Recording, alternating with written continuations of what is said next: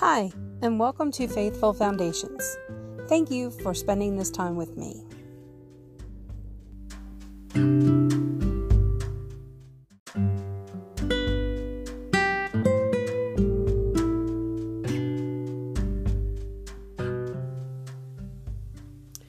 As Jesus and his disciples were on their way, he came to a village where a woman named Martha opened her home to him. She had a sister called Mary who sat at the Lord's feet listening to what he said. Luke 10 38 through 39. While Mary sat, Martha stewed. She marched around the kitchen, gathering the ingredients for the lavish feast she was preparing. She muttered under her breath, How was it that no one could see what was happening? She was being overlooked, and it just wasn't fair. So Martha gathered all of her self righteous anger and stormed over to where Jesus was reclining in her plush La-Z-Boy. Jesus, tell my sister to come help. It's not right that all of the work should fall on my shoulders. The look Jesus sent her way was filled with compassion. Martha, Martha, he chided softly, Mary has chosen what is better, and it will not be taken away from her.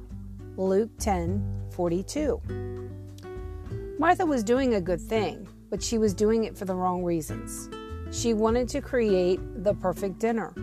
Her sister Mary chose to embrace the presence of Jesus rather than the perfection of a party.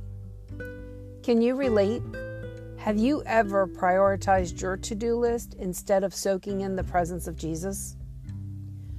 God, when I'm tempted to rush around, let me remember to pause in the presence of Jesus.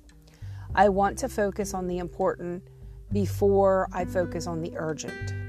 In Jesus' name, amen.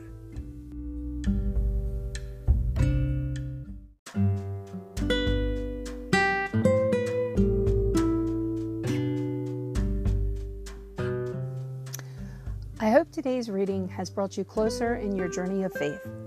What did you learn from today's devotion? I look forward to sharing with you more tomorrow.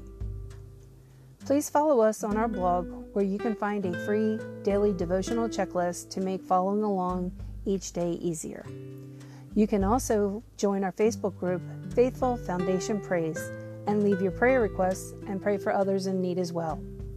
I'll leave all the links in the description. Have a day filled with love, peace, and happiness and remember to share it with others.